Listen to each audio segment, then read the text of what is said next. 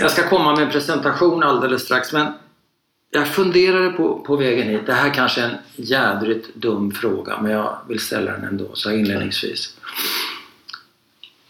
Att du är så pass nöjd med ditt liv, det är mitt påstående. Det är den bild jag har när jag, när jag hör dig prata. För du, du är nöjd med ditt liv. Finns det någon koppling till dina erfarenheter under Förintelsen? Eller är det helt oberoende? Ja, det- Förstår du vad jag menar? Ja, jag förstår. Men eh, jag- vet faktiskt inte för att eh, det har väl kanske med mina föräldrars uppfostran att göra. Ja. Och, och det är kanske oavsett om jag hade gått igenom förintelsen Ja. eller inte. Så jag vill inte påstå det. Nej. Men att eh, det måste ju ha skett någonting emellan oss med tanke på vi, vad vi gick igenom tillsammans. I alla fall min mamma och jag eh, när vi var i koncentrationsläger. Ja. Det är ett absolut. Va? Ja. Och min syn på livet och vad jag prioriterar i livet måste också ha berott på det. Va? Ja. Vad är Förintelsens läxa för dig? Ja, det, det, är- det är inte en enda läxa utan det är väldigt, väldigt många läxor. Okej, ta en i taget. En del som min mamma har lärt mig eh, som har varit väldigt väsentligt i hennes liv. Det är att vara en människa. Att vara en människa. Mm. Eh, Det är också som hon lärde mig att, eh, eller som hon sa alltid, kom ihåg Tollek. Du kan vara rik den ena dagen och nästa dag har du förlorat allting och är en fattiglapp. Mm. Tolek är det- ditt... Förlåt. det var Tolek är ditt, polska namn. ditt polska namn. Ja. Men det du har lärt dig, det kan ingen ta ifrån dig. Nej. Och det har väl styrt mitt liv också, att kunskap är ju en viktig faktor Mm. i livet och att det materiella, det är inte det viktigaste. Nej. Och också hur man ska vara mot andra människor. Ja. Okej. Eh, jag ska ta och presentera dig först. Får vi se om du kan godkänna min presentation. Annars gör jag om den. Ja, det går bra. Välkommen till Överlevarna, en podd om män, människorna som överlevde Förintelsen. Jag heter Bernt Hermele och den här veckan ska du få träffa Tobias Tollek Ravet. Vi sitter i hans lägenhet på Söder i Stockholm. Du ska bland annat få höra hur han som barn överlevde Förintelsen trots att han inte bara var jude utan också hade klassats som politisk fånge av nazisterna. Tack för att jag fick komma hit. Tack själv. Var det okej? Ja, det var två fel. Berätta. Överlevare vet jag inte. Överlevande skulle jag nog vilja säga. Ja. Och sen heter jag Tollek, det var ett sånt där polsnamn precis som Tobias som jag fick i Sverige. Ja. Men egentligen heter jag Tobias Tovia om jag ska gå på mina, mitt judiska namn. ja, det var ditt judiska namn ja. Tovia är det Ja. judiska namnet. Ja. Det är det jag fick i, när jag var åtta dagar gammal. ja. Och när du kallas till att läsa Toran då är det... Så är det Tovia Ben Chaim Shlomo. Ja, och det är din pappa. Ja. Ja. Okej. Hur blev ditt liv? Om vi säger eh, tiden under förintelsen, alltså åren i gettot, det var ju, om man nu får svära rena rama helvetet. Mm. Jag började ju eh, på falska papper som sexåring, Mm. så blev jag helt plötsligt tio år. Mm. Varför?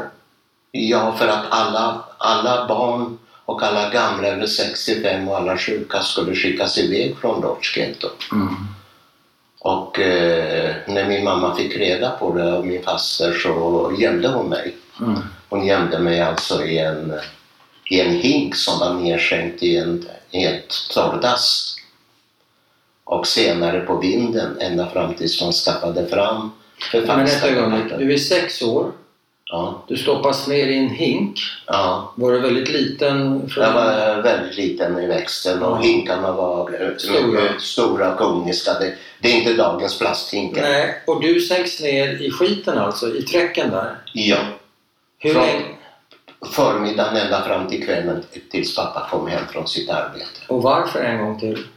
För att, för att försöka räddas. Vad, vad var det som pågick då i... Vi hoppar rakt in i historien, men det gör ingenting. Vad var det som pågick Det den var, dagen i Lodz Ghetto? alltså, eh, den tyska ledningen för Lodz Ghetto hade bestämt att alla barn under 10 år, alla gamla över 65 och alla sjuka skulle skickas iväg från gettot. Okej, det var en dödsdom. Det var, det var en dödsdom. Ja. Och... Eh, Men hur visste dina föräldrar det här? de visste att man skulle skicka iväg va. Men det var fast min faster, när de hade tagit hennes son Ja. så kom hon och varnade min mamma. Ja. Och då gömde mig mamma i den här hinken. Det var hon och faster som hjälptes åt. Så faster som precis hade blivit Av med sin av med, son, ja, som var ett år yngre än mig, ja, hjälpte... hjälpte min mamma. mamma. Okej. Det kan inte ha varit lätt. Nej, men eh, det var ett mycket klokt beslut. Mm. Och där var jag, i den här hi- hinken och torrdasset med locket på, var jag ensam fram till kvällen tills pappa kom hem från arbetet. Men hur klarar du stanken? Eller vänjer man sig Ja, men vid stanken kan man vänja sig vid, men mörkret kan man aldrig vänja sig vid. Det, det gjorde du inte? Det gjorde jag aldrig. Nej. Och sen, eh, Men vad, du, vad betyder det? Hur, hur var de där? Du var där 12 timmar kanske, eller? mm, jag var Lite där mindre. någonstans eh, Ja. 8, 10, Åtta, 12. Men, det spelar ingen roll egentligen en Ja. timme mer eller mindre. Nej. Och sen så gömdes jag på en vind. Och där var jag gömd i nästan en och en halv månad. Men ett ögonblick, jag är kvar fortfarande I dasset. torrdasset. Ja. Hur klarade du av att sitta där i mörkret som du säger skrämde dig? Så. Ja, jag, jag var ju förstås helt rädd. Men det som var min räddning egentligen, det är att mamma gick ju utanför fram och tillbaks. Så jag kunde höra hennes steg Ja. utanför. så det var din trygghet? Det var min trygghet. Men det var en kort period när, när nazisterna kom in i vårt hus för att leta efter barn, efter gamla, efter Ja. sjuka. Då var det krisigt. Va? Ja. För jag visste ju ingenting om det där. Ett sånt eh, klaustrofobiskt läge, det är, det är nästan svårt att tänka sig. Ett instängt rum kan man tänka sig, även om man inte kanske kan tänka sig hur det är för en unge. Men att bli nedsänkt i torrdass och locket på och lukten och du kanske inte hör någonting då om mamma går in ett tag eller så. Kan man, tänka, kan, kan, kan man avleda rädslan eller hur funkar det? Alltså vi var, vi var ju, då hade jag ju varit i gettot i över två års tid. Mm. Så jag var ju van med ganska mycket. Jag var, jag var, ju, inte, jag var ju inte en unge här i Sverige som inte vet om någonting. Va? Okej, det var ingen... Det var Jag, inte jag, jag, var, jag, var, jag var luttrad. Ja. Jag var van att vara hungrig. Jag var van att vara rädd. Jag var van att vara smutsig. Va? Ja, och du var van kanske att se... Eh, Och, och se saker som eh, ingen ska behöva få uppleva igen. Nej. Så att jag, jag var ju i en helt annan situation. Va? Men var, det här, Visserligen sex år bara. men var inte det här ett snäpp värre än vad du hade upplevt hittills? Eller? Jo, det var det, för mörkret var det värsta. Mm. Stanken, den kan man vänja sig vid. Ja, Du kommer in i ett rum där det luktar surströmming. ja, Efter en, efter en halvtimme så är du van med det här ja, kanske. och, och, och överlever. Va? Men hur hanterade du det här som en liten sexårig pojke? Eh, Den här, det här mörkret och den här skräcken. När, när du inte hörde din mammas steg?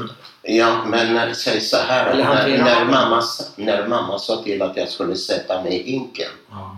Och då sa hon att kom ihåg att du ska vara tyst, du får inte ge något som helst ljud ifrån dig. Och det räckte. Det räckte. För jag var, jag var hela de två och ett halvt åren som jag hade varit i gettot Ja. gjorde mig van att, eh, att agera på ett annorlunda, ett, ett icke-normalt sätt. Va? Det vill säga, sa någon du litade på någonting, då gjorde Så du var så. det. Ja. Om mamma sa någonting Ja. eller pappa sa Ja. någonting så visste jag att det var för mitt bästa. Ja. Okej. Det, det, det fanns där hela tiden. Nu är jag beredd att lämna den här hemska hinken. Sen kommer du upp i huset och vad Sen- händer då? Sen, sen göms jag på en vind Mm. Man, man låter mig komma ut därifrån. Ja. Man gömmer mig på en vind I ert eget hus? i vårt eget hus. Va? Och där bor jag i nästan en och en halv månad tills min pappa lyckas ordna förfalskade dokument. Ja. Vi, kom, vi kommer till det. Men det, får du mat då under den perioden? Varje dag får jag mat. Jag får mat en gång om dagen. Mat. Mat och vatten. Men det fanns ju inte mer än att äta en gång om dagen i gettot. Och vad var- Så det var ju... Och vad var det för mat då? Det, det, det var... Det, för det mesta var det mycket bröd. Ja.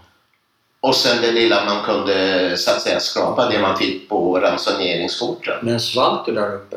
Nej, Nej, okej. men jag var hungrig alltid. Ja, men du svalt? Men jag var, jag var i stort sett kan man säga hungrig under hela kriget. Ja. Eh, Polen, Polen invaderades ju den 1 september 1939 Ja.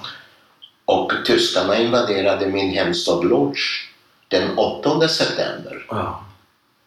Och två månader senare så annekterades Lodz till Tyskland och staden bytte namn till tyska Litzmannstadt. Ja. Alla gator, alla torg får tyska namn. Ja. Ytterligare en månad senare, den 9 december 39, då kommer ut de- dekretet som säger att alla judar, alla judar ska flytta till ett getto. Okej, du jag är fortfarande kvar på din vind. Vi ska hoppa tillbaka sen. Ja, Men, och det, det, är- du är ju en van berättare så du tar ju kommandot här. Det får du gärna göra. Men hade du något sällskap där uppe? Hade du något... eh, alldeles ensam. Jag fick besök en gång om dagen Ja. när man kom Nej, upp med maten. Men man tog med sig hinken som jag hade använt under dygnet ja. och kom tillbaks med den ren. Som du pissade Det var det- och, ja, och bajsade, precis.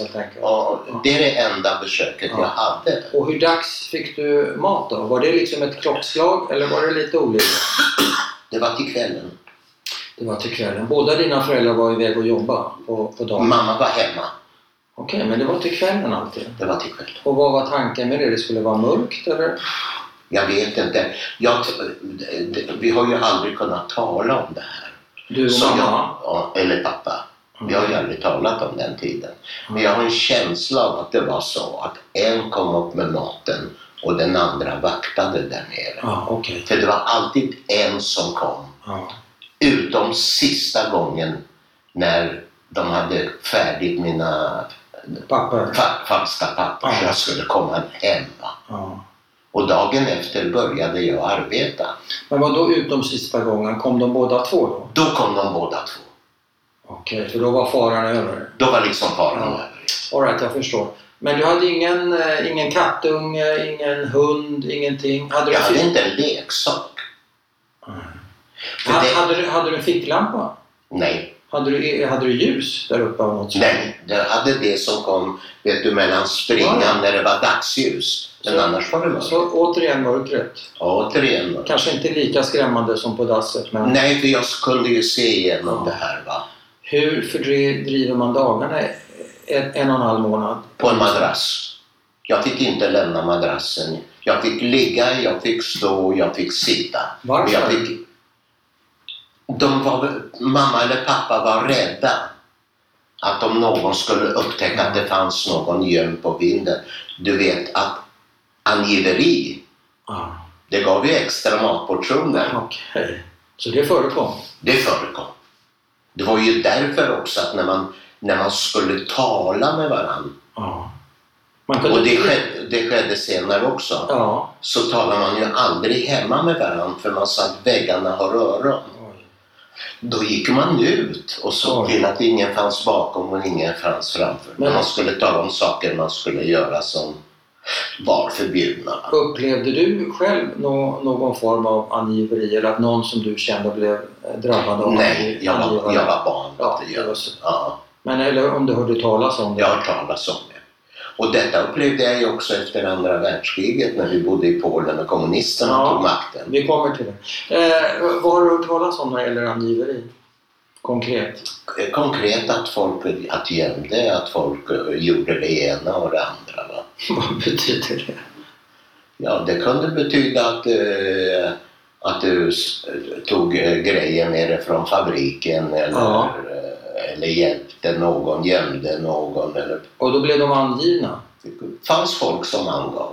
Och det ledde till vad? Döden? Ja, ja, det, det ledde till, nej inte döden, men du, kom, du skickades iväg från gettot och Mm. Sen vet vi vad som Ja, hände. ja. Eh, jag bara är kvar på din madrass där. Hur fördriver du som sexåring tiden?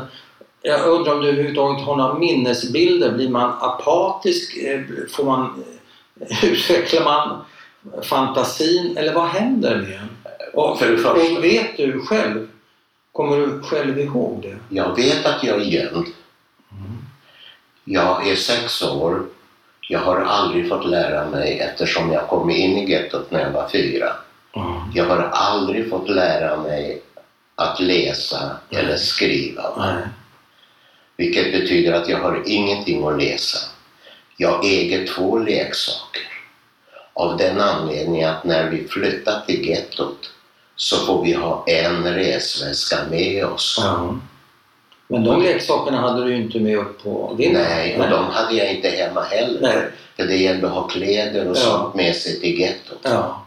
Så jag har ingenting. Den enda leksaken jag har, det är, ett, det är en leksak som jag tillverkar själv som jag har sett de äldre grabbarna har. Ja. Det är såna här två pinnar i hårt trä som jag Ja. har som man kunde slå takten i. Och så kunde man vissla och sjunga.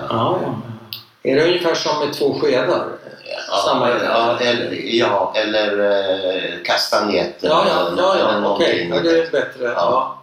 Och sen har jag en, en järnring Mm. som jag kan köra med en liten pinne på gården. Ja. Det är enda leksaker som jag äger. ja. Och de kan jag inte ha. Inte ha Dessutom det. kom jag direkt från dasset upp på vinden. Där jag var gömd. Jag gjorde ingen mellanlandning hemma eller någonting. Så hur fördriver du tiden? Försöka sova så mycket som möjligt. Ja, du blir apatisk. Ja, det kan man nog- säga. Va? Men jag kände inte så. För jag minns det så väl.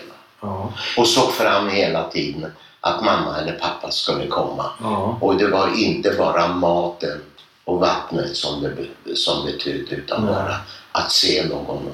ja. Så Och hoppet, man talade tyst, väldigt tyst Ja. med varandra, det minns jag också. och hoppet hade du kvar då? Ja, jag, jag förlitade mig väldigt, väldigt starkt att det här kommer mamma eller pappa att fixa. Ja.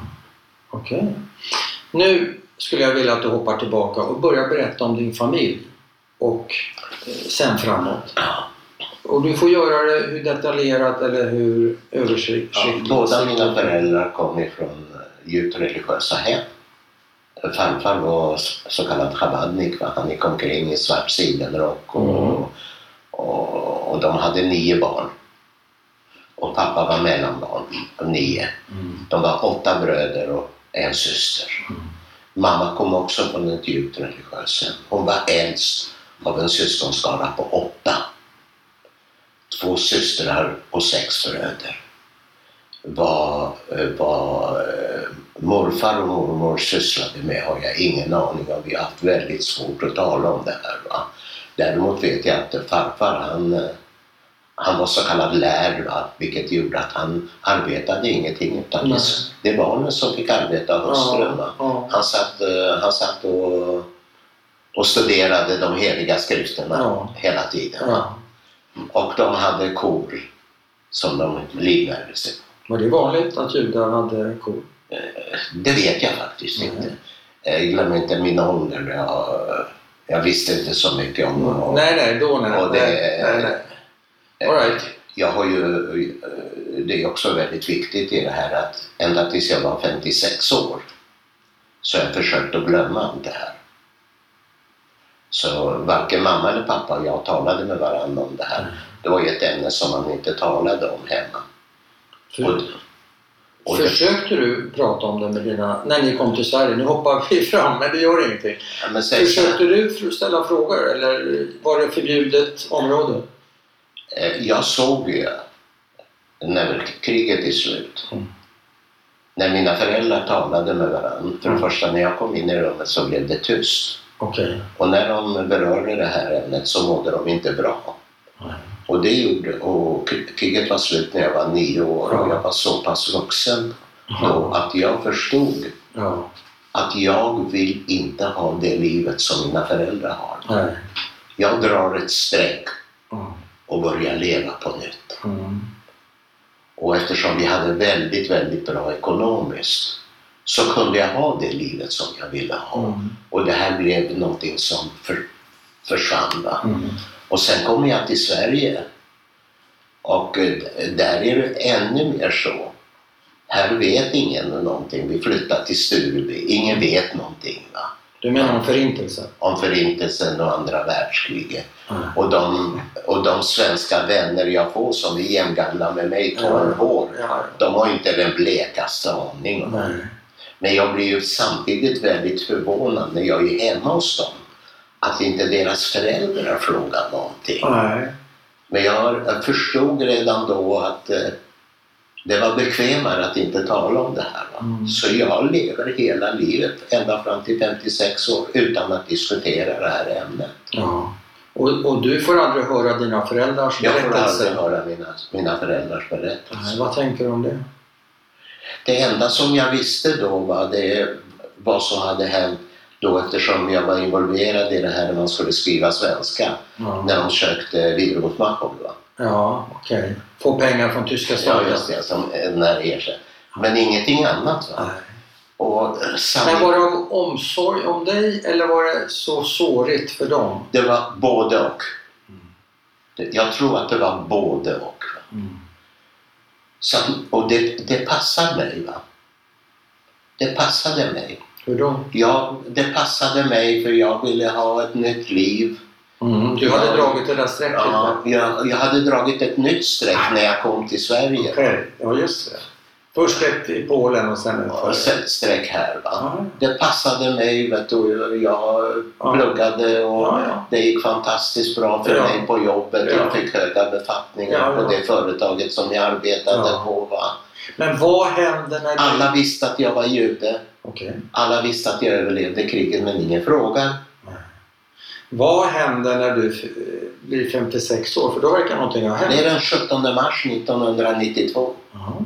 Ja. Jag kommer hem, jag äter middag och sen sätter jag mig vid TVn och ska titta på nyheter.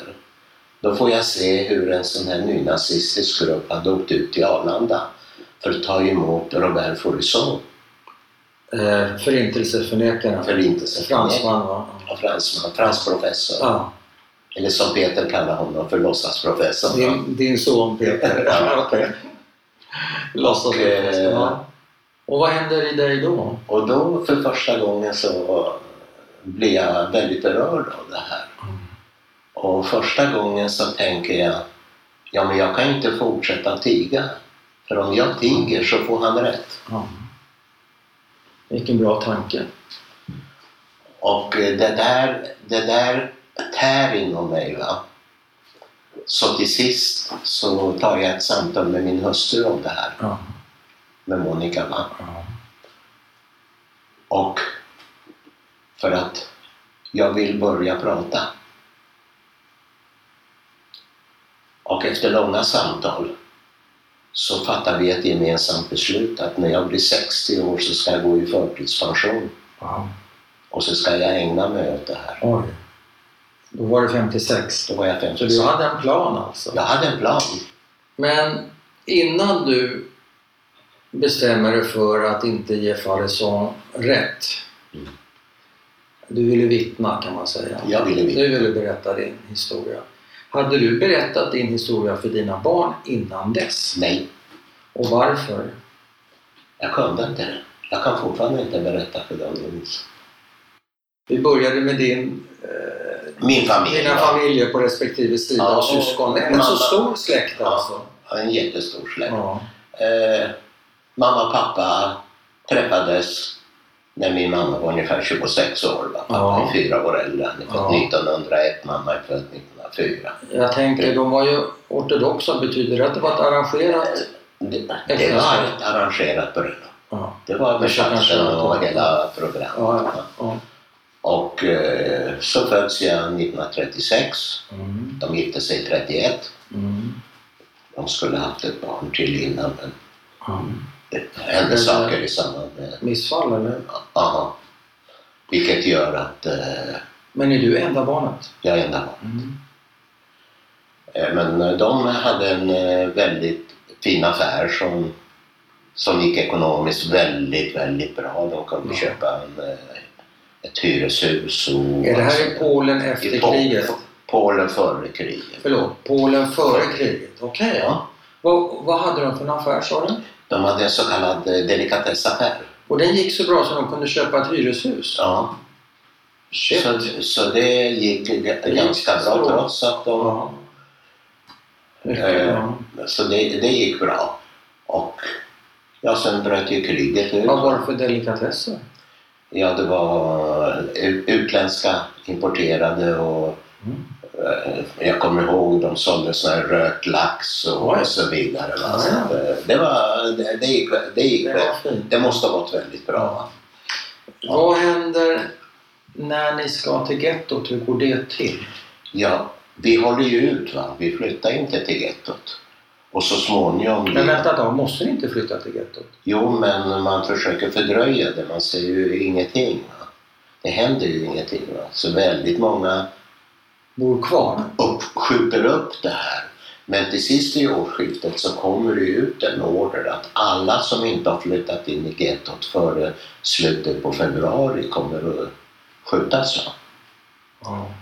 Så att eh, någon gång... Men fram tills dess, var det frivilligt att att flytta till gettot? Ja, men i vårt fall var det lite annorlunda. För pappa tillsammans med en bror blev ju uttagna i reserven. I militären? Ja, visst. Och pappa och hans bror blir tillfångatagna av ryska armén. Du vet ju, de ryssarna och tyskarna Ja. kommer från varsitt Ja. håll mot Polen. Ja. Men pappa lyckas rymma och kommer någon gång vid årsskiftet va? tillbaks. Hur länge har han eh, varit i fångenskap då? Ja, han eh, åkte väl in eh, i september någon gång. Ja, ja, okej. Ja. Och eh, satt ungefär andra hälften av februari, gissar jag. Ja. Jag är ju bara fyra år, jag har Ja, inte ja, almanacka. Så flyttade vi till gettot. Precis i sista stund kan man säga. Ja, det kan man säga. Ja. Och eh, jag minns att pappa drog mig på en kälke. En sån där med meda Ja. i trä och snöre Var det framför. vinter? Det var vinter. Och kallt då? Och så in i helvete 40-talet. Va? Det är 1940 är vi nu. Va? Ja. Och eh, vi flyttar till gettot. Vi har fått till, till, anvisat en lägenhet. Va? Men era tillhörigheter, sa du var lämnar, man, man packar sin väska Ja. och resten lämnar man. Och låser man dörren om lägenheten? Det kommer jag inte Nej. ihåg. Va? Du, du fick ju bara ha en resväska Ja. Okej. Per person? per person. Fick du ha en egen? Ja, jag kommer ihåg, jag har en egen resväska. Det har jag på min kälke.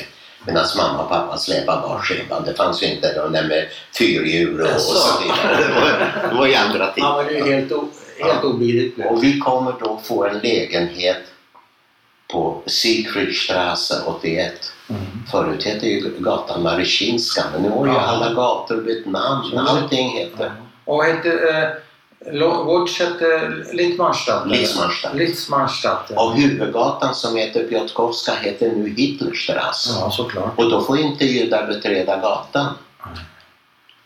Så vi kommer Vad till, hände då? om man beträder, Ja. då åker man i finkan.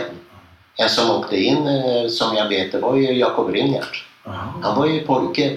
Han var ju tio år äldre. Han, eh, han skulle gå över gatan Ja. och blev tagen och satt i finkan och Ja. föräldrarna hade ett helsike att få ut honom Ja. innan han skulle skickas iväg till koncentrationsläger. ja. Som tioårig pojke. Och eh, ja, vi, får Okej, ni kommer vi, där med kälken och ni har en adress gå vi har en adress, en lägenhet, tre rum och kök. Mamma och pappa bor i vardagsrummet. Mm. Farmor bor i ett av rummen. Hon är religiös så hon kan inte vara hos, nå- hos sin dotter egentligen för det, det är inget korserhem. va. Mm. Som flyttar in till oss. Och så pappas två yngsta bröder som är ogifta. De bor i ett tredje rum. Mm.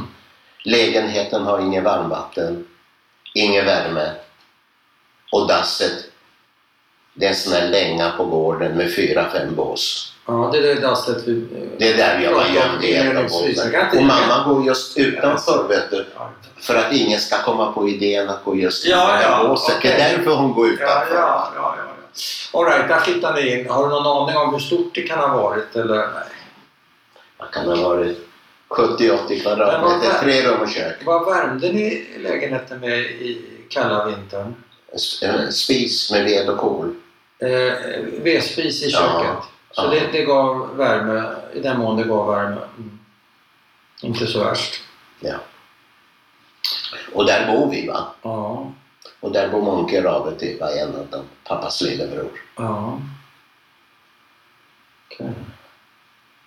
Och sen en bror som heter Josef. Ja, Och så farmor Sara. ja. Som är sjuklig och sängliggande. Men resten av hela din stora släkt, vad har hänt med dem vid det här laget? Eh, mamma, i mammas fall, åtta syskon, Ja, så överlever bara en bror. ja, Och den brodern förlorar sin fru och sina två barn. ja. I pappas fall så överlever tre av bröderna och systern. Men de som överlever har förlorat sina respektive. Mm. Så jag är det enda barnet i, i de två jättestora familjer som överlevde. Enda barnet eller enda barnbarnet? Enda barnet. Enda barnbarnet Enda till, barnbarnet. till farfar och morfar. Av hur många Av totalt 17 stycken. så är du den enda som överlever? Ja. Okej.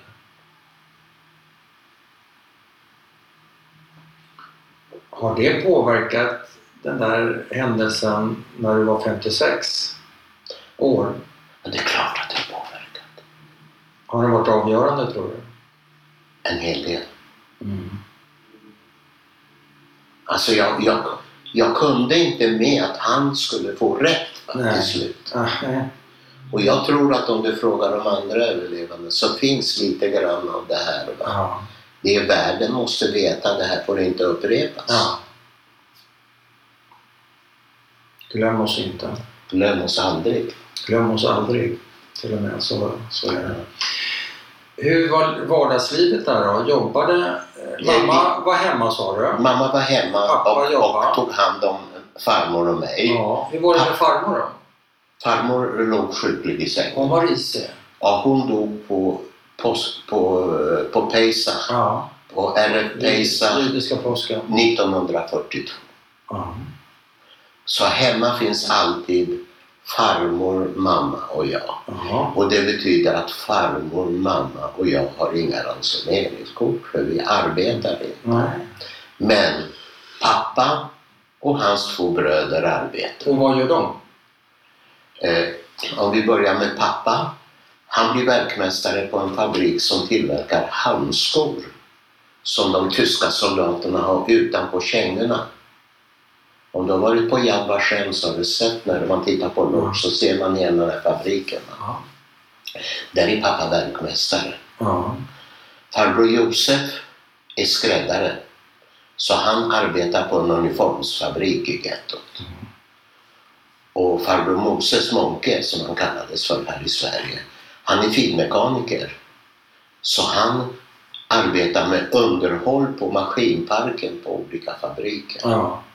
Men den lön som de får, räcker den att leva på så att säga? Nej, det gör den inte. Okej. Så jag som femåring då Ja. blir upplärd hur jag kan skaffa. Jag, jag plockar växter, Ja.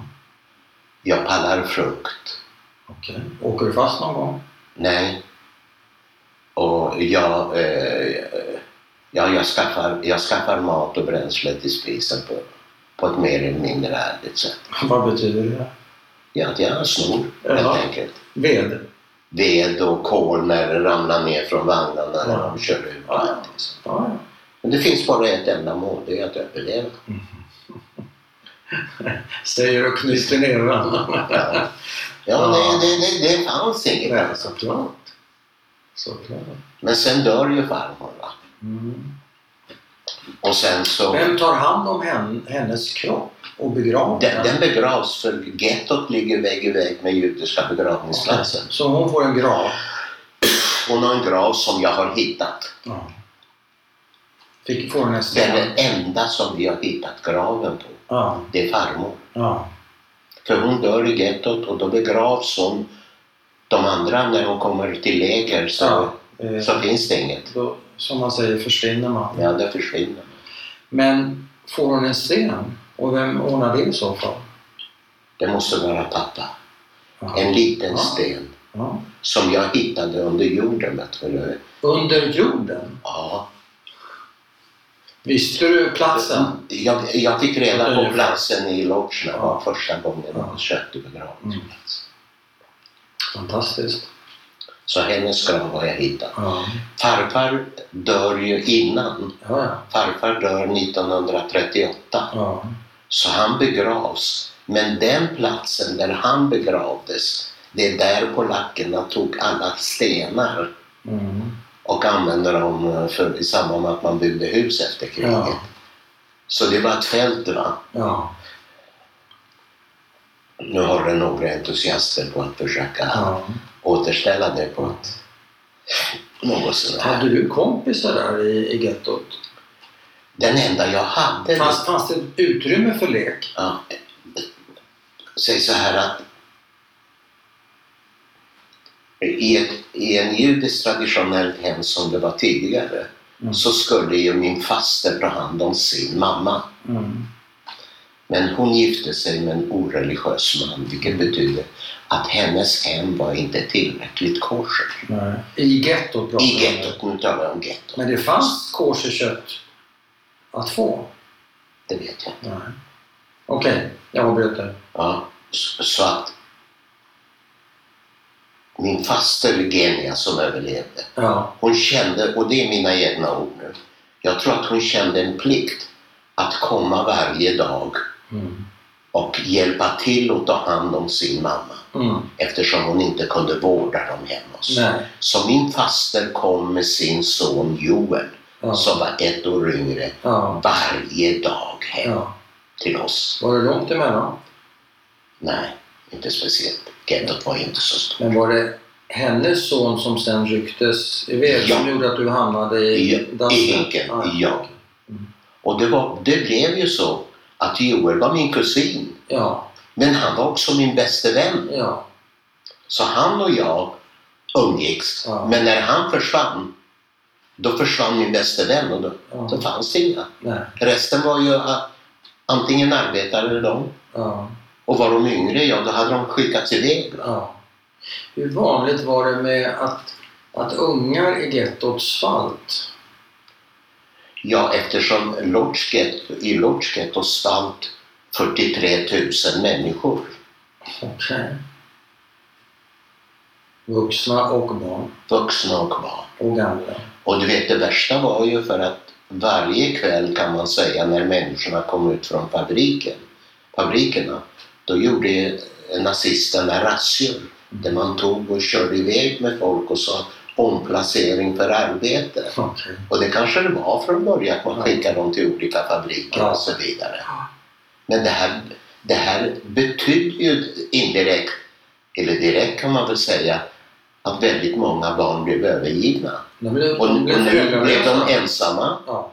och utan ransoneringskort. ja. Så gatorna var ju fulla med sötande barn. Men vem tog hand om de här barnen? Ja, det fanns ju ett antal barnhem, men även de tog slut, så de levde på gatan. Alltså det blev fullt. Ja, visst. Så, så ingen tog hand om de här stackars Nej, ungarna? Men eh, 1942 då rensade man ju rent. Totalt så skickar man iväg, som jag berättade, barn, gamla sjuka 15 000 från Ja. Lodz Ghetto. Ja. Och de skickades till, då visste vi inte var de fanns. Va? Så de skickades till Chelmno. Och så, i Chelmno vet vi vad, vad som för sig gick. ja. Det var ett förintelseläger. Ja, det var en sån där eh, gasbilar. Mm. Man ville inte bygga någon gaskammare så hade man gasbilar. Ja. Och sen var det krematorium. Ja. Och krem- Men- krematoriet var ofta eh, kroppar som man satte eld på. ja. Okej. Så alla svalt kan man säga mer eller mindre. Alla svalt. Går- Har du i efterhand kunnat utröna, eller vad det kan heta, ta reda på hur många ungar som var föräldralösa, alltså på gatan, hur många sen- gatubarn det var? Det enda vi vet, och det är statistiskt, det som är skrivet i eh, olika... Att totalt passerades gettot cirka 260 000 människor. Mm. Glöm inte att vi var en, en kvarts miljon i Lodz. Mm. En del stack ju när, när det kom det här med, med gettot och annekteringen. Enligt vad som Stack, finns... vart- stack de? Ja, om vi tar till exempel eh, fru Einhorn, de stack till Warszawa, där Mm. talade man inte om ett getto. Lodz var ju det första stället. Ja, okej. All right. men eh, vi pratar om svälten ja, och vad Alltså, man så att vi var ju, enligt, enligt vad som det står, så var vi cirka 260 000 människor som passerade gettot. Mm. Av dessa var cirka 60 000 barn. Mm. Och vi vet att cirka 10 000 överlevde. Av 60 000? Nej, Av 260 000. Och hur många barn överlevde? 65. Vänta ett tag. Det var 60 000 barn Ja. Och du säger att 65 stycken barn överlevde. ja. För du vet, var över 10 år sedan räknades inte som barn. Du var ju vuxen. Ja. Nu kommer vi till det. Din historia om hur du hoppade från att vara 6 år till att vara 10 år. Ja, och då Hur, började hur gick det till? Och då, eh, jag har falska papper. Jag fick falska papper. För att du inte skulle... Eh, Så att jag skulle kunna jobba. Ja. Jag fick falska papper plus ett arbete på den fabriken där pappa var verkmästare. ja. Och vad, vad fick du göra där som Jag var, jag var lärling, jag lärde mig att sy de här handskorna. Ja. Och tittar jag på fotona idag, då påminns jag av det här att fabriken bestod av barn, att det gällde att ha små händer så man Ja. kunde komma i med nålar och så. Okej, så det var fördel nästan? Ja, visst. Och sen var jag ju springpojke också. Du Mm. vet, sist inkommen får du göra skitjobbet. Ja. Så att jag både att jag lärde mig sy de här skorna och nu är jag Men vänta ett tag. Motivet till att skaffa falska papper åt dig, det var inte för att skydda dig att skickas iväg utan det var så att du skulle kunna börja jobba? Var det det som Vilket var... automatiskt gjorde att jag inte- skickades. Okej, så det var, fanns, Ja, det var dubbla motiv. ja. Var, vart gick man för att köpa falska papper? Tryckeriet där pappa var verkmästare. Okej. Så att jag får falska papper betyder att jag fortfarande i böckerna har mitt original födelsedatum. Ja, Men jag får en, en falsk legitimation. okej. Det som man har idag som ett plastkort, va? Det var ett Ja. sånt där litet öppet kort. Ja. Och där Men- står att jag är lärling. Och, Ja. Men var det din pappa handgripligen som tillverkade det här eller Nej, han, eh, han betalade någon? han betalade. Vet du hur mycket? Ja, jag tror att det var mammas smycken som rökt. Och, och hur mycket ransoneringskort, det vet jag inte. Men det betyder nu att jag är tio år. Ja, du är tio år helt och då jobbar jag. Ja, och får, och får ransonering- leva. Ja, Får ransoneringskort och lön. så det var värt ditt liv kan man säga. Ja, det var mitt liv. Ja.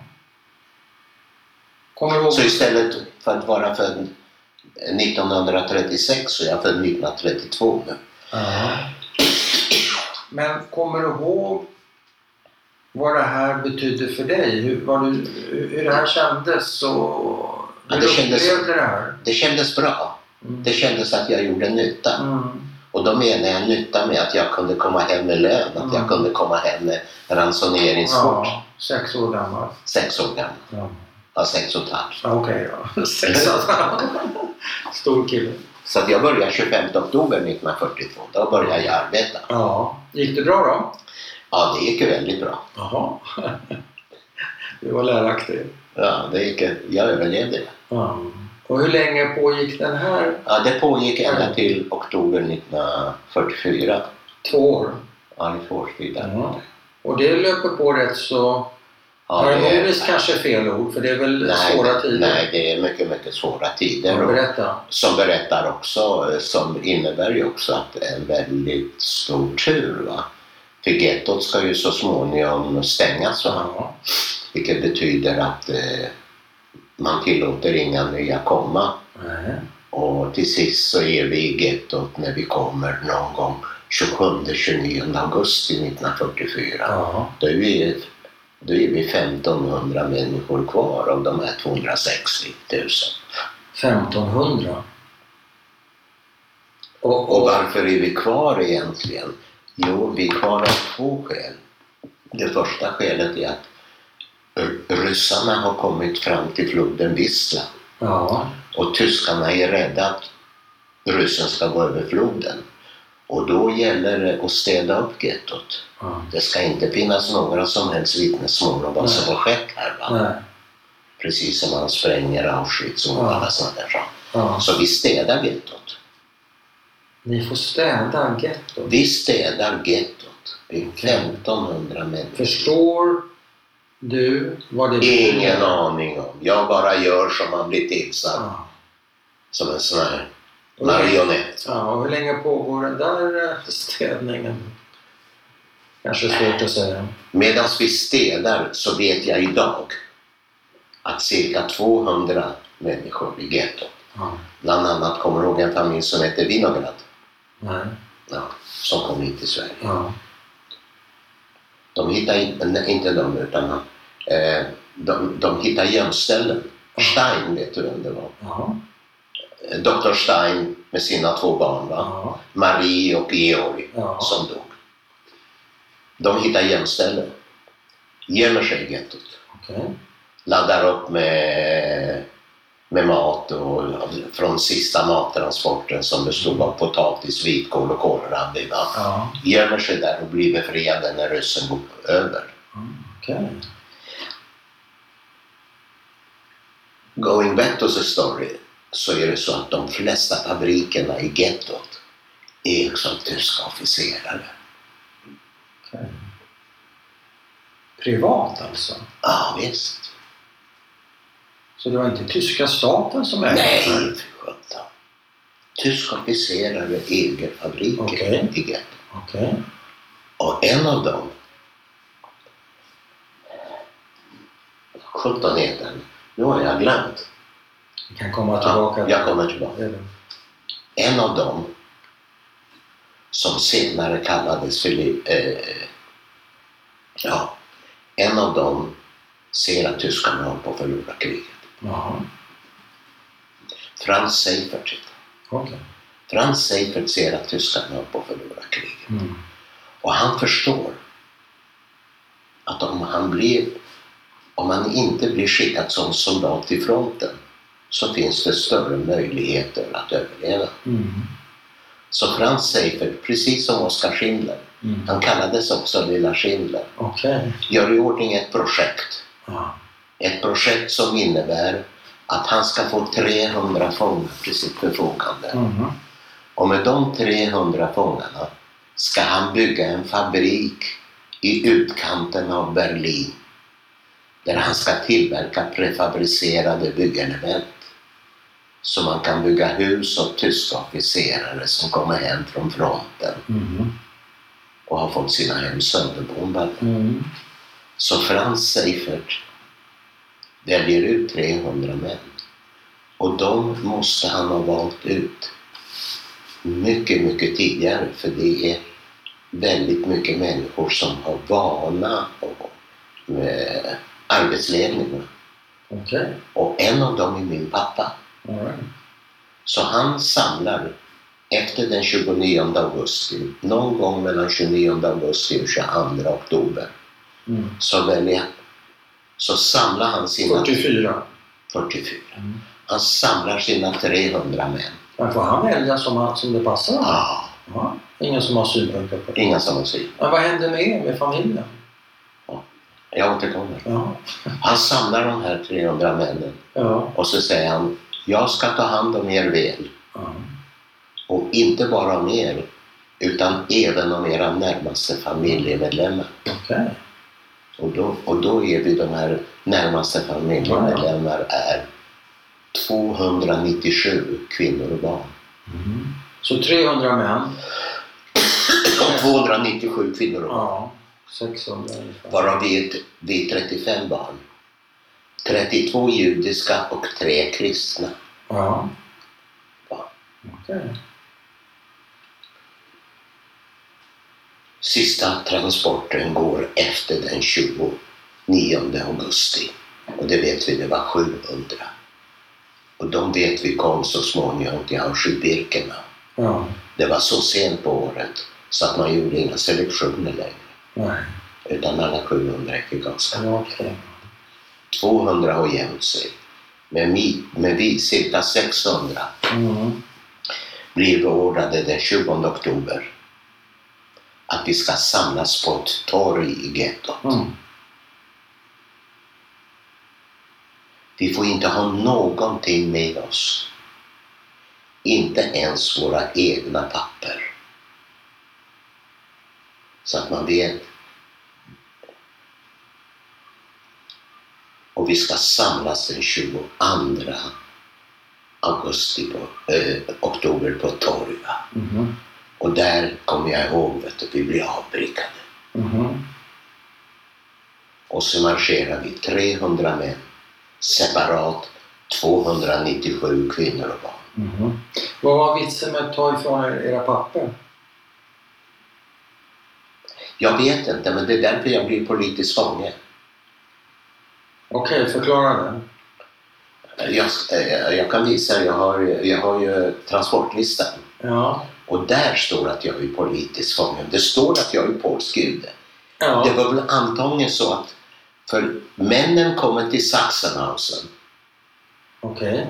men vi kvinnor och barn, vi kommer till Ravensbrück. Så okej. Så vi Så säras. ni separeras? Ni Vi kommer till separeras. olika läger? Kommer. Men ni skulle ju till Berlin och bygga en fabrik. Ja. Männen, männen skickas sen som en sån satellit Mhm. för att bygga sitt läger Ja. Okej. och bygga vårt läger. Okej. Och när vårt läger är färdigt då skickas vi från Ravensbrück till det här stället där Ja. vi ska tillverka de här.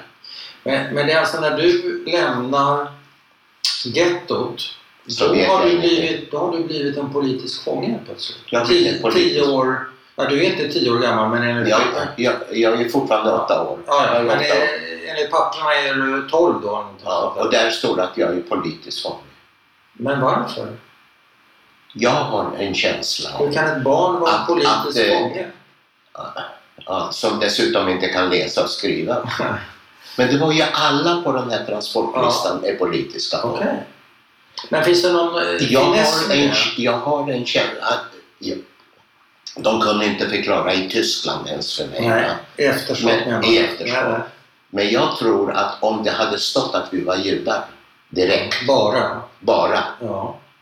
så hade vi gått direkt. Jaha, i ugnen. Okej. Men han behövde ju oss som Ja, arbetskraft. ja. Glöm inte, Tyskland är tomt på arbetskraft. Ja, ja. Man har skickat iväg alla gamla gubbar, alla... Men betyder det att politiska fångar stod över judar? Absolut. Så en socialist Ju- eller en kommunist? Judar, romer, homosexuella, alla de, det var Ja. Utvecklingsstörda? utvecklingen. Det, det, det var skräpet. Va? Ja. ja. ja. Okej, så på det här sättet så hoppar du upp ett snäpp i Ja, ja. Mm. Förstår. Och sen är vi då i Ravensbrück, Du och En- mamma jag och mamma och de andra? och de andra kvinnorna och barnen. Mm. Fast nu är vi 50 mindre. Jaha, för att? Folk dog under transporten, folk dör i Ravensbrück. Är det av svält eller av sjukdom eller både och? Både och. Eller tar man livet av sig? Eller? Nej, nej, Nej. nej. Det förekommer inte? nej. Mm. Så att eh, 50 färre, okej. Mm. 50 färre. Mm. Och eh, ja, männen, tiden- männen, männen de bygger sitt eget läger, Ja, bygger den där fabriken ja. och bygger de här barackerna där vi ska ner. Ja. Och när de är klara med, sitt, med sin uppgift va, så kommer vi. Men hur ser du ut vid den här tidpunkten? Är du utsvulten eller är du Ja, fortfarande jag, okej, jag är ju så småningom nio år och väger 18 kilo. Ja. Min mamma är 41 år och väger 28 när vi befrias. Vi är eh, skuggor, ja. Benrangel. benrangel. Ja, jag håller på att säga utmärglad. bär. För även, även benen är ju utmärglade. Ja. Det är därför vi väger så lite. Ja. Så det är inte bara som jag säger att, att du tappar det som finns under skinnet. Nej. Du tappar ju hela energin i benen. och Ja. Ja. All right. Mm. Och så blir vi befriade. Men hur länge är ni i den här fabriken? Den, I den... den fabriken är vi från den 26 februari fram till 26 april när vi blir befriade. 45, det är två månader. Förekommer det någon produktion? Kommer de igång Ja, med vi- produktion? Ja, vi jobbar, vi jobbar eh, i stort. Långa, långa dagar, sju Ja. dagar i veckan. Du jobbar där också? Jag jobbar också, jag spikar. Vad är det du spikar? Sådana här trä, eh, byggelementen som Ja. vi producerar. Okej, jag står du och spikar. Jag står med mamma och spikar. Ja.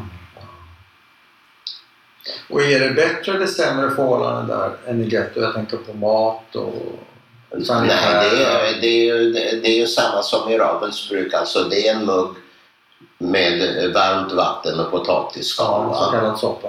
Ja, och sen är det en sån här bit av en limpa. Ja, en liten bit bröd. Ja, som jag minns så det, det första när man fick den här biten av en limpa så bröt man den i två delar. Och den ena stoppar man innanför skjortan. Ja, Den skulle man ha på kvällen. ja, Det ska vara lättare att somna. ja. Och den andra tuggade, tuggade man hade någonting i huvudet som kändes att om du tuggar mer så blev det mera bröd. Ja, just det.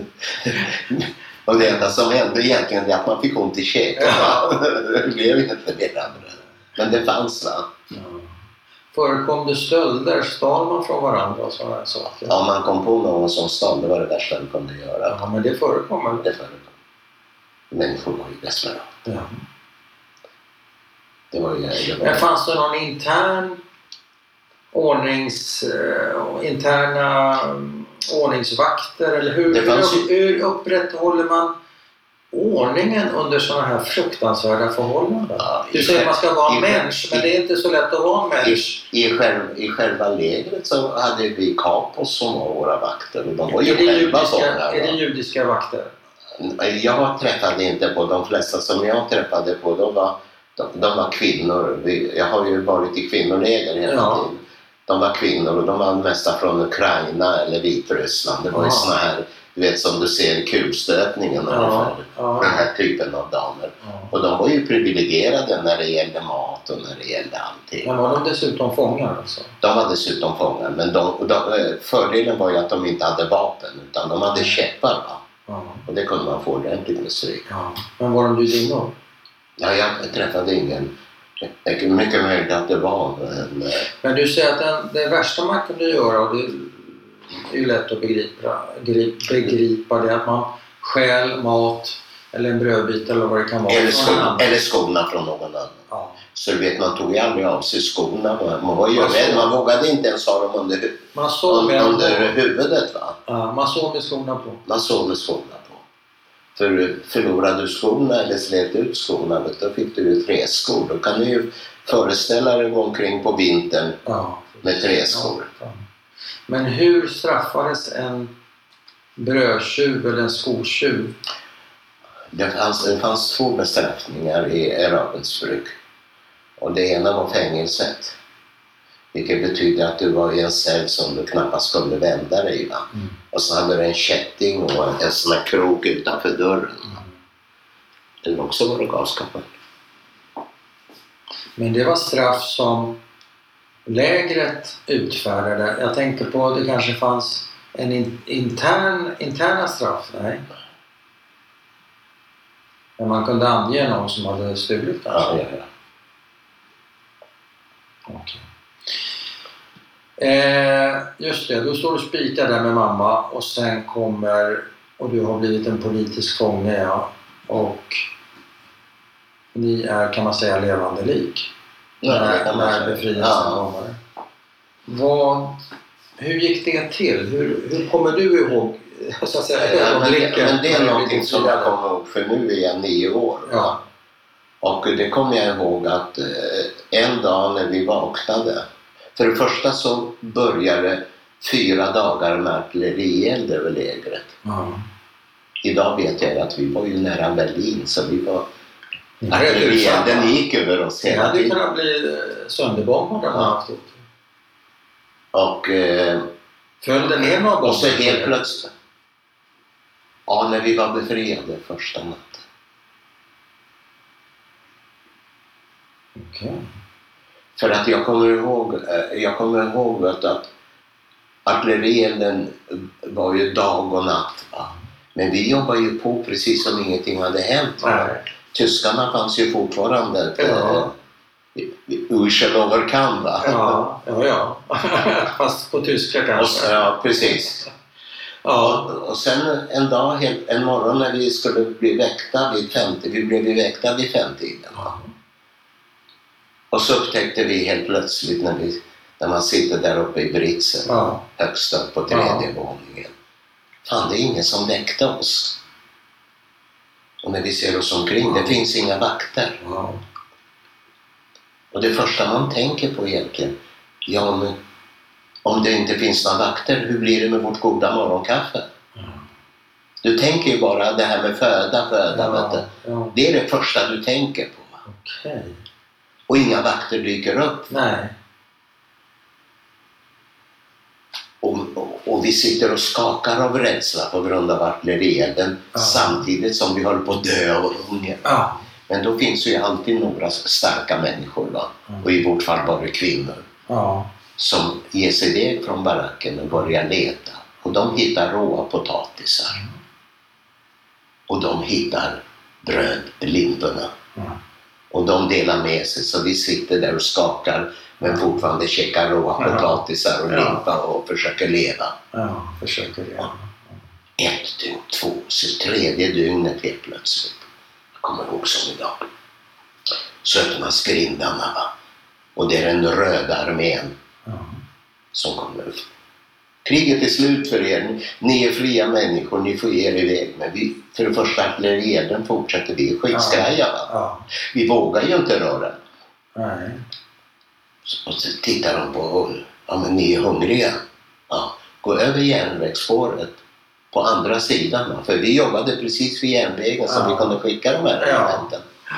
Så finns den här lilla stan Königswustenhausen. Ja. Gå dit, gå i affärer, gå på restauranger, Ja. gå i hem. Ja. Ta precis vad ni vill. Va? Okej. Vilket så småningom mamma och jag gör det faktiskt första dagen. Ja. Och första dagen så sitter jag med mamma på en restaurang. Och första dagen på över fem år så äter jag mig mätt. Mm. En fantastisk känsla. ja. Men artillerielden fortsätter. Men vad, vad? Det, är det enda jag inte kommer Nej. ihåg. Men klarade din, dina tarmar och din mage av det? Ja, för mamma, många mamma höll reda på att jag inte skulle äta för mycket. Nej. För en av min pappas bröder gick just bort på det här, att han åt för mycket. Ja, han dog av det. Han dog av det. En av pappas bröder. Men en grej du säger sådär i förbifarten. En dag, två dagar, tre dagar. Ni sitter, okej det, det är bombardemang, det, ju, det kan ju vara lite hämmande. Men sitter ni tre dagar utan att Vi vågar. fly, utan att Vi sticka, vågar. utan Kom att... ihåg att vi har gjort i snart fem år Ja. har vi bara gjort det vi har blivit tillsagda att göra. Ja, ingen har kommit och sagt att ni kan Ingen. gå därifrån. Va? Och ingen har kommit och sagt. Nej. Det pågår någon diskussion om det här? Ja, det är klart. Men- Man pratar hela tiden. Ska vi? Vågar vi? Ja. Men vi är också, vi är också slut som människor. Va? Ja. Både fysiskt och psykiskt. Hur, hur an- an- kom de i tanks och hela konkarongen? Hela, ja, ja, ja, ja. Jag var ju på väg mot Berlin. Ja. Hälsade dem som, eh, hälsades, hälsades de som befriade då redan? Ja, det, det gjorde Ja, det, det. gjorde det. ja. Men, eh, men också så, så såg man att de betedde sig ju inte som människor. Va? Eh, hur då? Det var ju väldigt mycket våldtäkter på tyska kvinnor och så vidare. Ja. Och Det, fick vi, det såg vi ju. Va? Hur ser, såg man det? Ja, ju öppet. Traumat? Ja, ni såg det på gator och Ja, överallt. överallt? Ja, det var ju som vildar. De ryska, Mm. ryska soldaterna. Men de påstod att tyskarna gjorde samma sak mot Ja, deras ja. kvinnor. Ja. Okej. Så efter, och så går vi dit andra, andra dagen i mamma och jag på samma restaurang igen. Jaha, okej. Och då får vi reda på att inte långt från vårt läger finns ett läger för män. Ja. För du vet, vi, gjorde ju de, vi byggde ju de här elementen. Ja, Vi fick tillsågad bredder Ja. och tillklippt isolermaterial. Ja. Men framför oss, så vet jag idag, där fanns männen. Ja. De fick hela trästammar, de hade ett sågverk Ja. Som de skötte. Det var rationellt ordnat. Ah, Men en fråga som jag bara gnager i bakhuvudet. Betalar ni för den, för den där käket på restaurangen? Eller Nej. går det till? nej, vi hade ju inga pengar. Nej? Vi bara gick dit och Ja, och vad sa de då? de serverade oss. Väldigt snällt. Men sen kommer jag ju inte Men var det av humanitär välvilja eller var det av, av rädsla för ryssen? Jag, jag tror- skulle tro att det var både och. Okej. Så andra dagen får vi reda på att, eh, Ja. att det finns ett läger för män. Ja. Och jag kommer ihåg att mamma bara tog mig i armen och sa Ja. kom Tolly, vi går dit. ja. Och när vi kommer dit, vet du, det rör sig män och, och mamma frågar var och en, är det någon som har sett? Och Ja. alla skakar på huvudet. Och helt plötsligt när mamma ställer frågan till henne så pekar han med höger arm, jag minns det som idag. ja. Han finns i den baracken. Okej. Och vi går dit och träffar pappa. Ja. Och hur var det med pappa då? Ja, han var i samma, samma, Samma skick som vi var. Ja. Vi var ju skuggor av människor. Mm. Men mina Men kunde föräldrar... du känna glädje i den Absolut. stunden? Ja, absolut. Vi visste ingenting om varandra. Nej. Och mina föräldrar beslutade att vi måste så fort som möjligt börja vår resa tillbaks till vår hemstad Lodz. Eller som de sa, om någon av de nära och kära har överlevt så har de kommit hem. Okej. Så det var motivet till att Det var motivet. Va? Annars hade man kunnat tänka sig att man kanske ville Ta igen sig och hämta krafter. ja, eller åka kanske till Kanada eller till någon annanstans. Nej, det Nej. fanns inte. Det fanns det här med nära och kära Ja. hela tiden. Så hur tar, ni, er- hur tar ni er till... Vi, ja, Till men vi, vi gick ju väldigt mycket. Vi gick enormt mycket. Va? Men trots så dåliga som vi var så var vi vana för vi, mamma och jag gick till- i Ravensbrück varje dag. Ja. En jättepromenad till vårt Men- arbete. Vänta ett tag, ni är i Berlin va? Vi är utanför Berlin Ja, och ni ska ta er till Łódź och vi ska ta oss till Łódź. Polen. Eh, Det är ungefär 45 mil. Ja, det, gick ni hela vägen? Nej, vi åkte tåg ibland. Och alla möjliga. Vi åkte med militärer. och. Lyfta med militären? Lyfta med militärer, allting. Men det enda jag kommer ihåg som jag aldrig har frågat pappa om. För pappa gick omkring med en väska med tyska mark. Va? Okej. Som han hade fått eller hur han Ja. har kommit över. Ja. Det, det minns jag inte. Nej, Som inte var värda någonting. nej. Och sen kom vi till och där var ju... Men vad ser du på vägen där? Är det något Ja, speciellt jag ser ett, Tyskland är sönderbombat. Ja, Tyskland är sönderbombat. ja. Och eh, man ser ju mycket misär va. Och mycket militärer överallt. Mm. Hur blir ni bemötta när ni drar fram? Alltså vi kändes ju igen allihop. Va? Ja. Man kände igen oss trots att vi nu hade, hade sett till att vi har, eh, vad heter det, civila kläder så vi går inte i våra randiga kläder. Jag fick aldrig gå i randiga kläder Nej, för de hade inga randiga kläder för barn. nej, men dina föräldrar? Ja, ja. Så Mm. de, de, är, de är civilklädda men man ser på oss att inte vi är i vårt tillstånd. Hur blir ni bemötta då? Och vi kommer tillbaks väldigt bra överallt och kommer till Polen och Mm. blir Hur lång tid tar det här då, de här 45? Jag skulle tro att det pågick i 14 dagar. Och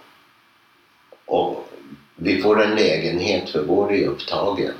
Det gamla lägenheten? Eh, Och någon annan lägenhet är upptagen. Men däremot så får, får mina föräldrar affären tillbaks. Och vem ordnar lägenheten åt er? Röda Korset fanns där. Och, så vet jag inte. Och Var det någon som hade drivit den här delikatess... Vet ej. Nej, men de får tillbaka den alltså? De får tillbaka. Men får ni får inte tillbaka er lägenhet? Nej, för det är en annan som bor där. Jag förstår. Då kan man inte göra någonting. Men vi får tillbaka affären på samma gata, inte långt ifrån där Mm. affären är. Mm. Och den första som dyker upp det är min faster. Mm. Och hon är i ett miserabelt skick. Mm. När hon får hjälp av Röda Korset och hittar sin man. Han finns i ett arbetsläger i Braunschweig befriad. Mm. Och hon vet ju inte vilket tillstånd hon är men hon anser sig vara tillräckligt stark att kunna resa till honom. Mm. Och det gjorde hon rätt i för när hon kom dit så visade det sig att han trodde att hon var död. Ja. Och han har träffat en ny kvinna som han ska gifta sig med. Oj. Men det blir ingenting av. Nej. Utan tio månader senare så föder min faster en son. Oj. Och då får de telegram nu från, från eh, presidenten i Tyskland. Det är det första barnet som föds i ett arbetsläger efteråt. Mm. Och sen kommer en av... Vad hände med den andra kvinnan? Det förtäljer inte. Och hur har han hunnit med att bli förälskad och bes- besluta sig? Det går undan Jag tror, alltså? ja, jag tror inte att folk tänkte på förälskan. Man behövde ha sällskap av någon. Ja, okej. Man behövde ha någon. Sen kommer... Vill, du Sen ha lite kommer- va- vill du ha lite vatten? eh, Förresten, vill du ha kaffe? Ja, gärna. Vi tar, Ska jag sätta på kaffe? vi tar en kaffepaus. Ska vi göra det? Ja, vi gör det. Ja, då var vi tillbaka efter kaffepausen. Ja. Och nästa som kommer, här, eh, nästa som kommer till ords det är en av pappas bröder, Mm. farbror Abraham. Det var han som eh, hade blivit tillfången, tillfångatagen av den ryska armén. Ja, just det. Ja. Och han kommer nu som officer i den polska bataljonen i ryska armén, flott som sjutton. Mm. Uniform? Ja, med uniform och alltihop. Mm. Eh, Men han hade förlorat under förintelsen sin hustru och sina tre söner. Ja. I vilket skick var han? Han var i mycket bra skick. Ja, och, Mycket elegant och... ja. och, och psykiskt då? Mentalt? Det kanske du inte vet? Det, det törs jag nog inte säga men det är klart att eh, förlusten av hustrun och tre söner Ja. fanns ju där. Va? ja. Och mamma och pappa fortsätter att leta, mamma hittar ingen. Nej. Och så småningom så får pappa reda på att hans lillebror har överlevt och fanns nu i Sverige och bodde i Stockholm. Och allt detta sker innan jag ska börja skolan i augusti 1945. Mm. Jag är nio och ett halvt år. Jag kan inte läsa. Jag kan inte skriva. Jag kan inte räkna. I stort sett så kan jag ingenting. Har du vuxit någonting? Sen Jag har Ja, återhämtat mig fysiskt ganska bra. Ja, men jag tänker på, har du vuxit eh, på längden? Du var ju liten sa du där i Ja. hjärtat. Jag börjar växa också. När, när, när näringen kommer i kroppen så börjar man eh, inte bara att man får lite under huden utan man går uppåt också. Ja. Jag har aldrig varit lång. Och som sagt var, jag börjar i skolan Mm. och jag gör första, andra, jag börjar judisk skola förresten som heter Peretz. Mm. Vad betyder det? Ingen aning. Nej. Eller kanske efter någon gubbe eller. Ja. Ja. Och eh, jag gör första, andra och tredje klass ja. och det går väldigt bra för mig. Vänta ett tag. Första, andra, tredje klass på, ett, år? På ett år. Har du egen privat undervisning då? Nej. Nej. Jag har ingen privat men Hoppar du från en klass till en annan till en tredje? vi, vi, vi, vi var ett gäng ungefär i, i samma ålder som hade överlevt. Jag var ju inte ensam överlevande. Nej.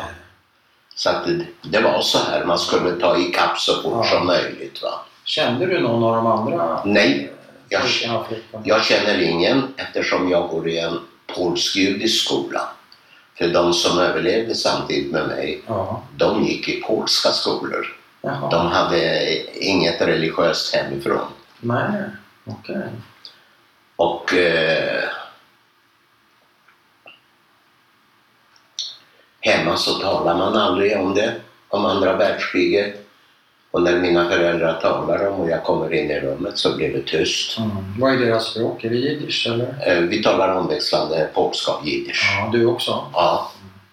Men jag talade för det mesta med mamma och pappa jiddisch. Ja. Det var väldigt viktigt för mig redan då. Mm.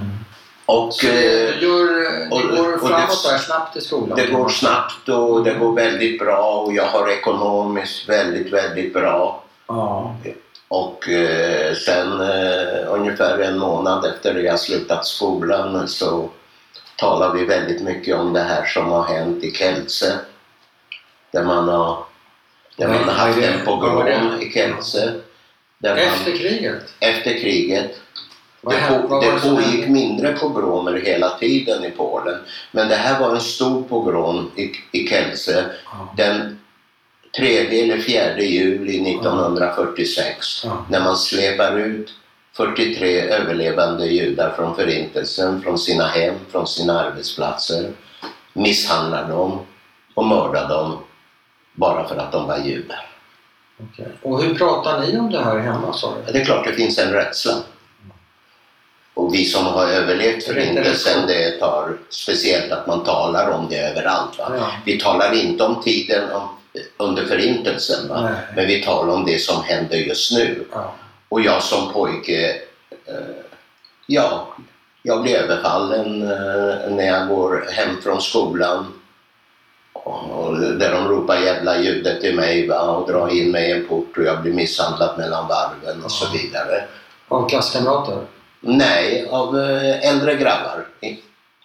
Jaha, inte från skolan alltså? Skolan har jag inte för jag går i en judisk skola, det är bara judiska barn. Ja. Och sen så Hur började vet de jag... att du är jude? Jag vet inte, men det, jag vet inte om man luktar på ett speciellt sätt eller man ser ut på ett speciellt sätt. Eller båda delarna? Ja, De kanske såg det komma från den judiska skolan? kan vara. Men blev du fysiskt misshandlad alltså? Ja, fysiskt på stryk. Upprepade gånger? Ja, upprepade gånger. Ja. Du uppsöka eh, Nej, ingen sådär? sånt. Nej, utan det är vanlig penalism? Ja, och så började jag i fjärde klass Ja. 1946.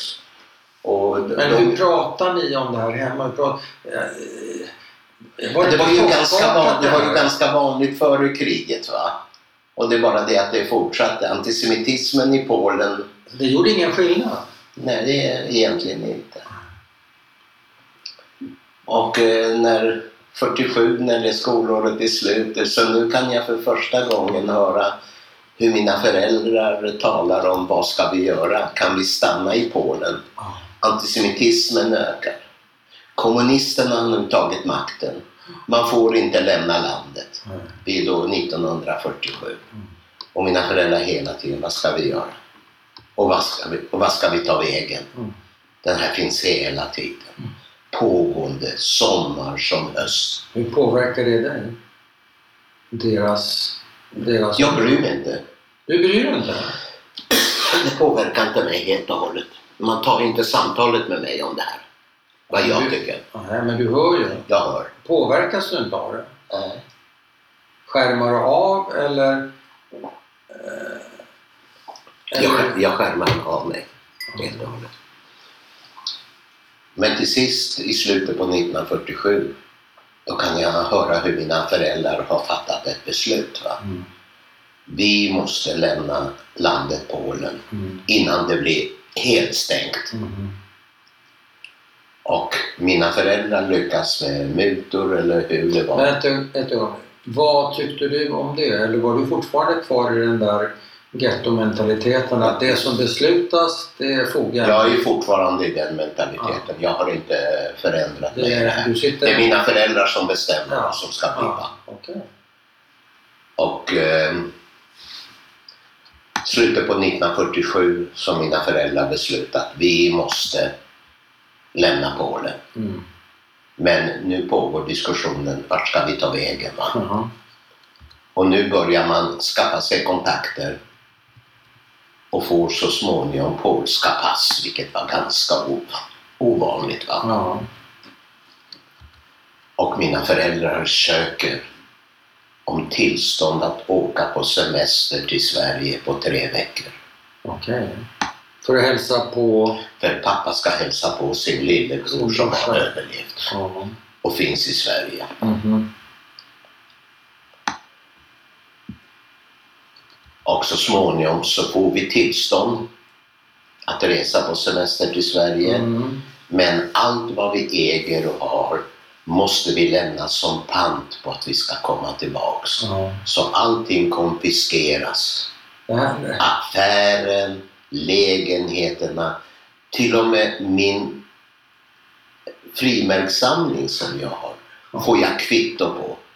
Att när jag kommer tillbaks så får jag tillbaks. Det kommer någon inspektör hem och Ja. går igenom ert Går igenom och skriver kvitton. Och sen förseglas lägenheterna. Lägenheten förseglas, affären förseglas, allting. Ni får tillbaks allt. Men man kan säga att det här är en upprepning av 39. 39. Och, och för, när, ni, när ni fick flytta till gettot Ja. senare. Ja. Men det är ju sam, det är, ni, ni är Samma med om samma grej en gång till alltså. Men nu är det kommunister istället för ja, nazister. ja, ja, för all del. Ja. Det är bara en annan färg. Och så småningom eh, vi får det här tillståndet och man köper tågbiljetter på ett tåg som går direkt. Som jag tror att det var Stettin så åker tåget på eh, Färjan, och så kommer man till Trelleborg va? Ja. och så rullar tåget in till Stockholm. Så den 25 maj 1948 så kommer vi till Stockholms station. Jag minns klockan åtta på morgonen. Okej. Vad är ditt första intryck av, av Stockholm och av Sverige? Ja, eh, ja, jag måste berätta från Ja, början. ja, förlåt. Och då- Jag springer i förväg. Och då blir vi mötta på stationen Ja. av pappas lillebror.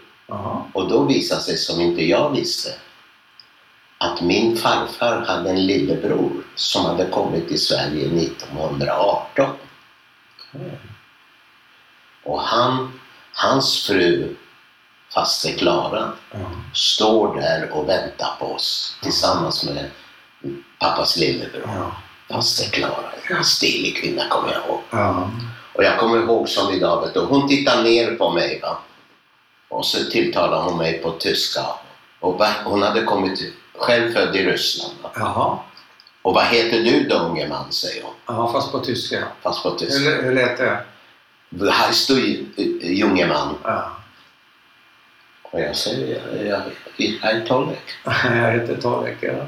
Tollek, säger jag. Ja. Inte sjutton kan man heta Tollek om man ska bo i Sverige. Nej. Så ska, vill du bo i Sverige så, så måste du antingen heta eh, Tommy eller Tobias. Så du får välja. Jaha. Och då valde jag Tobias. Ja. Och det är därifrån jag har namnet. Ja. Och alla sånt där som kallar jag, det har jag fått precis som Tollek. Ja. När jag skulle försöka spela pop polack. Ja, Och nu försöker jag spela svensk. Ja.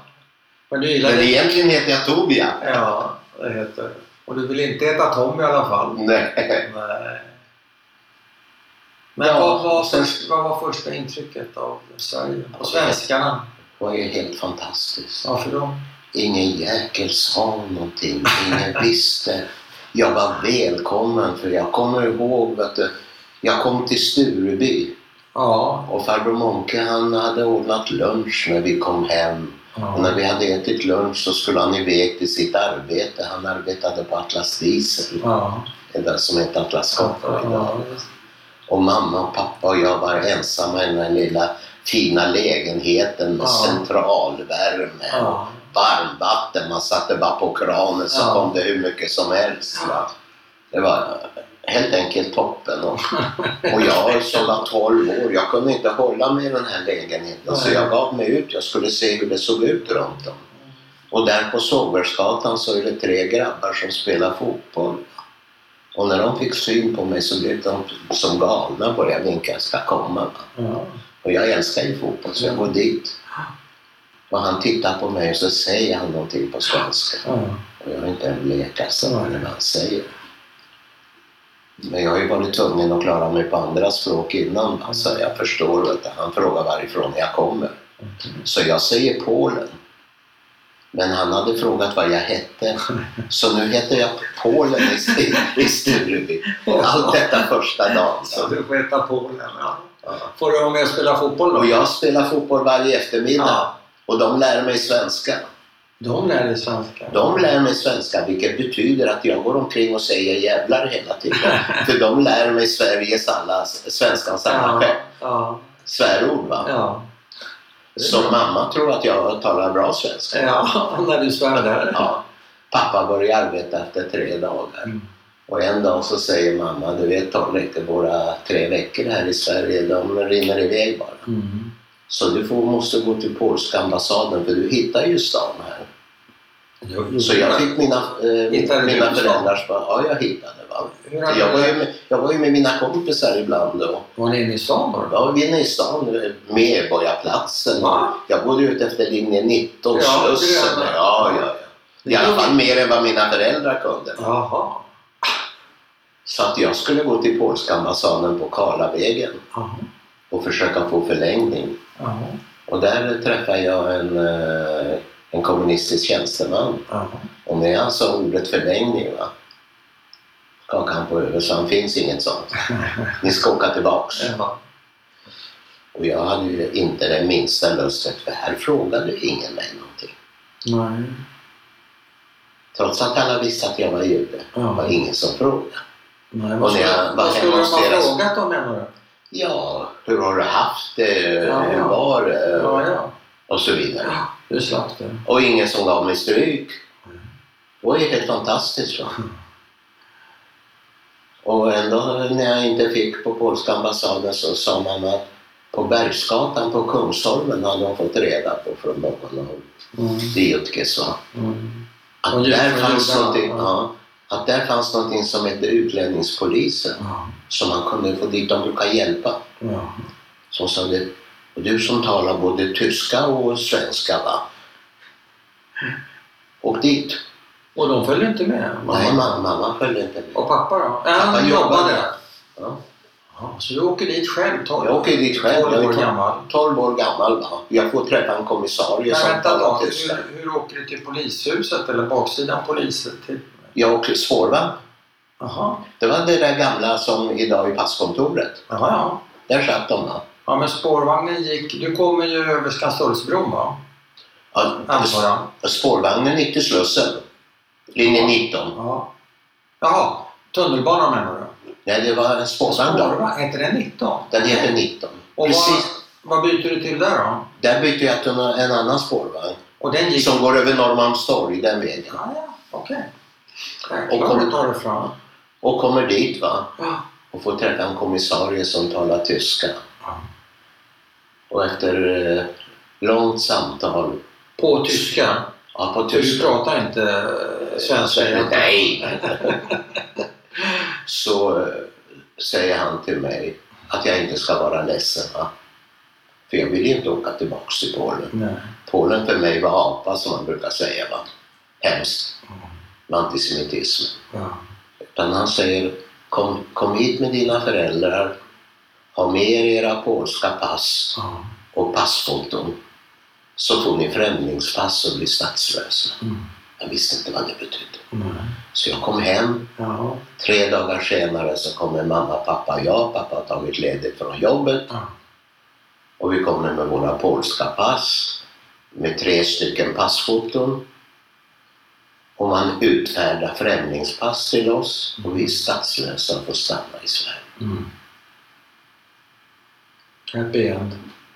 Och så småningom, sju år senare, så blir man medborgare. Va? Och då får man ett brev att man ska avsäga sig sitt gamla eh, vad heter medborgarskap. Mm. Varpå jag åker till polska ambassaden igen. Jag har inte varit där på hela tiden. Nej. Och vill avsäga mig. Ja. Och då tittar de på mig. Ja, säger de. Men det kostar 400 kronor per Oj. person. Ja. Och jag, jag, var, jag var nyutexaminerad ingenjör och hade 225 i Ja. månaden. Ja. Alltså, så jag kommer hem och jag säger till mamma pappa, jag betalar inte. Och de säger, vi betalar inte heller. Så vad händer? Så, så ingenting. Har ni dubbla medborgarskap? Nej. Nej. Man vill inte göra någonting. Nej, man behöver inte göra någonting. Det är för... Speciellt med kommunismen som föll och Ja, allting. ja, ja. Alltså, det är Ja. Men du... ehm, har du varit tillbaka till Polen? Det har du varit uppenbarligen. Eh, var det en period när det var svårt för dig att åka tillbaka, tänka sig att åka tillbaka? Jag Eller? vill säga så här att innan, eh, innan, eh, innan slutet på kommunismen va, så, och vågade jag inte åka Nej. För Nej. jag kunde, bli, eh, jag kunde sättas i finkan. Jag har ju bland annat rymt från militären. Ja. Vilket också gjorde att när jag en gång skulle flyga till Tokyo så hamnade jag i Ryssland. Ja. Och där stod det pass att jag var född i, Lodz i Polen. Ja. Vilket jag gjorde att jag var skiträdd Ja, ända tills planet Ja. startade igen. Så det har, men du, det är inte så att du har känt eh, en mot, att det var motbjudande eller ehm, att åka tillbaka eller sådär? Nej, nej men sen eh, första gången jag åkte var 92 Ja. och då åkte jag i studiesyfte. För Ja. jag, jag åkte ju med ungdomarna med March of the Living. Va? Ja. Och jag har ju åkt dit med, med mina barn och, och barnbarn Ja. för att visa dem. ja.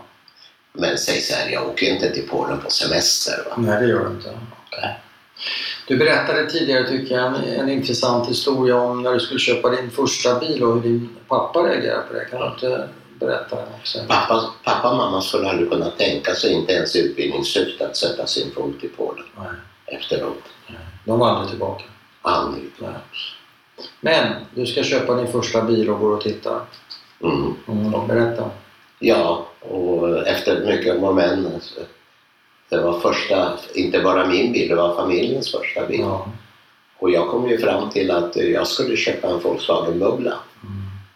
Och tyckte det här var bilen som skulle passa mig. Den skulle man kunna ragga flickor med och allt Ja. möjligt. Va? Och så kom jag hem och berättade för pappa att nu har jag hittat bilen som jag ska köpa. Mm. Och pappa frågade mig, vad hade du tänkt att köpa? Och då berättade jag en Volkswagen Bubbla. Så tittade han på mig ingående och så säger han, i det här hemmet kommer ingen Volkswagen Bubbla in. Nej. Inte ens ett Bosch-kylskåp. Det fanns fortfarande här med tyskt. Ja, det satt i. Men eh, jag har ju sedan 2008 föreläst varje år i Tyskland. Ja. Och jag känner inte på något sätt någon aversion. Som jag brukar också få när jag föreläser i skolan, så, skolor här i Sverige så brukar de fråga mig om jag hatar tyskar. Mm. Och vem ska jag hata? Mm. Barn och barnbarn till nazisterna, de har inte gjort mig någonting. Nej. Det verkar rimligt. Så att, eh, och dessutom så måste jag ju säga att jag kan inte hata. För hat är så destruktivt i sig självt. Va? Mm. Så egentligen den som lider mest är den som hatar. Inte den som blir hatad. Skulle du säga, efter allt som du har varit med om, att du kan känna livsglädje? Absolut. Och dessutom måste jag ju säga att den är ju lite speciell eftersom jag hade turen att överleva det jag gått igenom. Mm.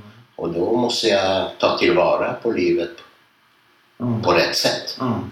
En annan sak som jag är nyfiken på det är om du eh, fortfarande har mardrömmar, om du har haft mardrömmar och i så fall om vad? När kriget är slut och vi kommer tillbaks till Polen och då kan jag höra varje natt Mm. Hur min mamma skriker på jiddisch. Mm. Inte jag, inte jag, Vad blir det- inte jag. Vad blir det på jiddisch?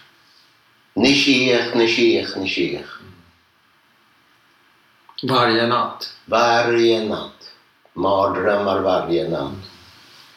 Och jag ser att de psykiskt, när minnena kommer tillbaks och de talar om det här, inte mår bra. Mm. Och jag drar det här strecket när jag är nio år. Jag ska börja leva på nytt. Mm. Så får jag uppleva antisemitismen och så småningom kommunismen i Polen. Mm. och kommer till Sverige, då är jag 12 år. Här är det ingenting av det här. Nej. Och jag drar ett nytt streck Mm. och börjar leva nu. Mm. Och det har kanske hjälpt mig att jag har haft en, en sån stark tro på att jag ska börja leva på nytt. Ja, Att jag har inte haft dessa mardrömmar. okej. Har du dåligt... Kan man känna dåligt samvete för att man har klarat sig när så många andra inte gjorde det? Nej, det har, jag, det har jag aldrig haft, men jag hade önskat att jag hade haft fler i familjen som hade överlevt. Mm. Men jag har aldrig haft det här dåliga samvetet. Har, Eftersom, det, eftersom jag har inte överlevt på grund av någon annan som inte kunde överleva. Va? nej, just det. Och därför kan jag inte ha ett dåligt samvete. Eh, förebråelser, förebrår du dina föräldrar någonting? Nej, tvärtom. Mm.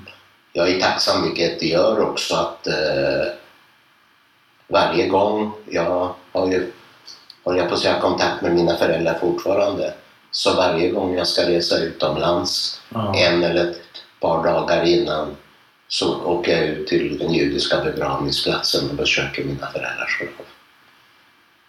Så den länken finns fortfarande kvar.